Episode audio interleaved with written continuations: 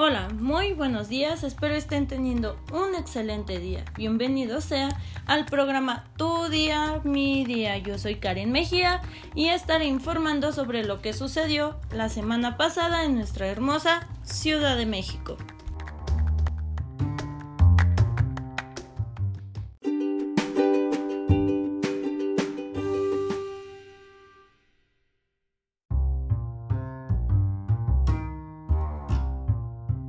6 de septiembre, la Secretaría de Salud presentó su reporte técnico diario sobre el avance de la pandemia en el país, en el que detalló la cifra de contagios nuevos de COVID-19 y el número de defunciones.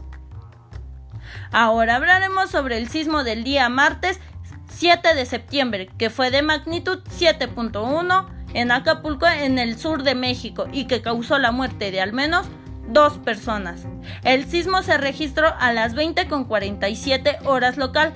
Tuvo tal intensidad que se sintió también en la Ciudad de México, donde residentes atemorizados salieron a las calles tras escuchar la alerta sísmica. En la Ciudad de México, este miércoles 8 de septiembre se presentó una manifestación donde se vieron afectadas distintas vialidades de la zona centro. A las 8 de la mañana, el colectivo mexicano se concentraron en la Avenida Constitución, Colonia Centro Histórico, informó el Centro de Comando, Control, Cómputo, Comunicación y Contacto Ciudadano de la Ciudad de México, C5. A las 5 de la tarde, la Alianza General de Trabajadores se concentraron en el cruce de Morelia, Colonia Roma Norte. En otras noticias, el famoso influencer Rix queda en libertad tras la agresión sexual contra Nat Campos. Un juez otorgó la libertad bajo fianza a Ricardo González, conocido como Rix, quien el pasado primero de septiembre fue detenido por el delito de abuso sexual en contra de Nat Campos.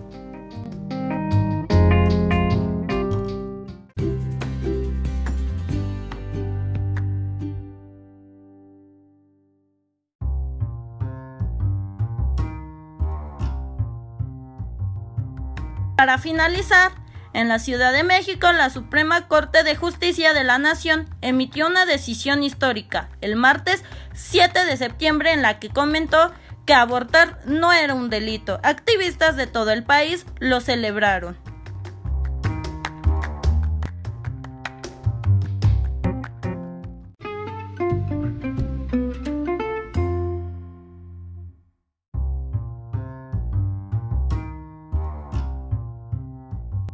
Esto fue todo por hoy en el programa Tu Día, Mi Día. Y recuerden siempre tener una sonrisa. Que tengan un excelente inicio de semana. Hasta la próxima.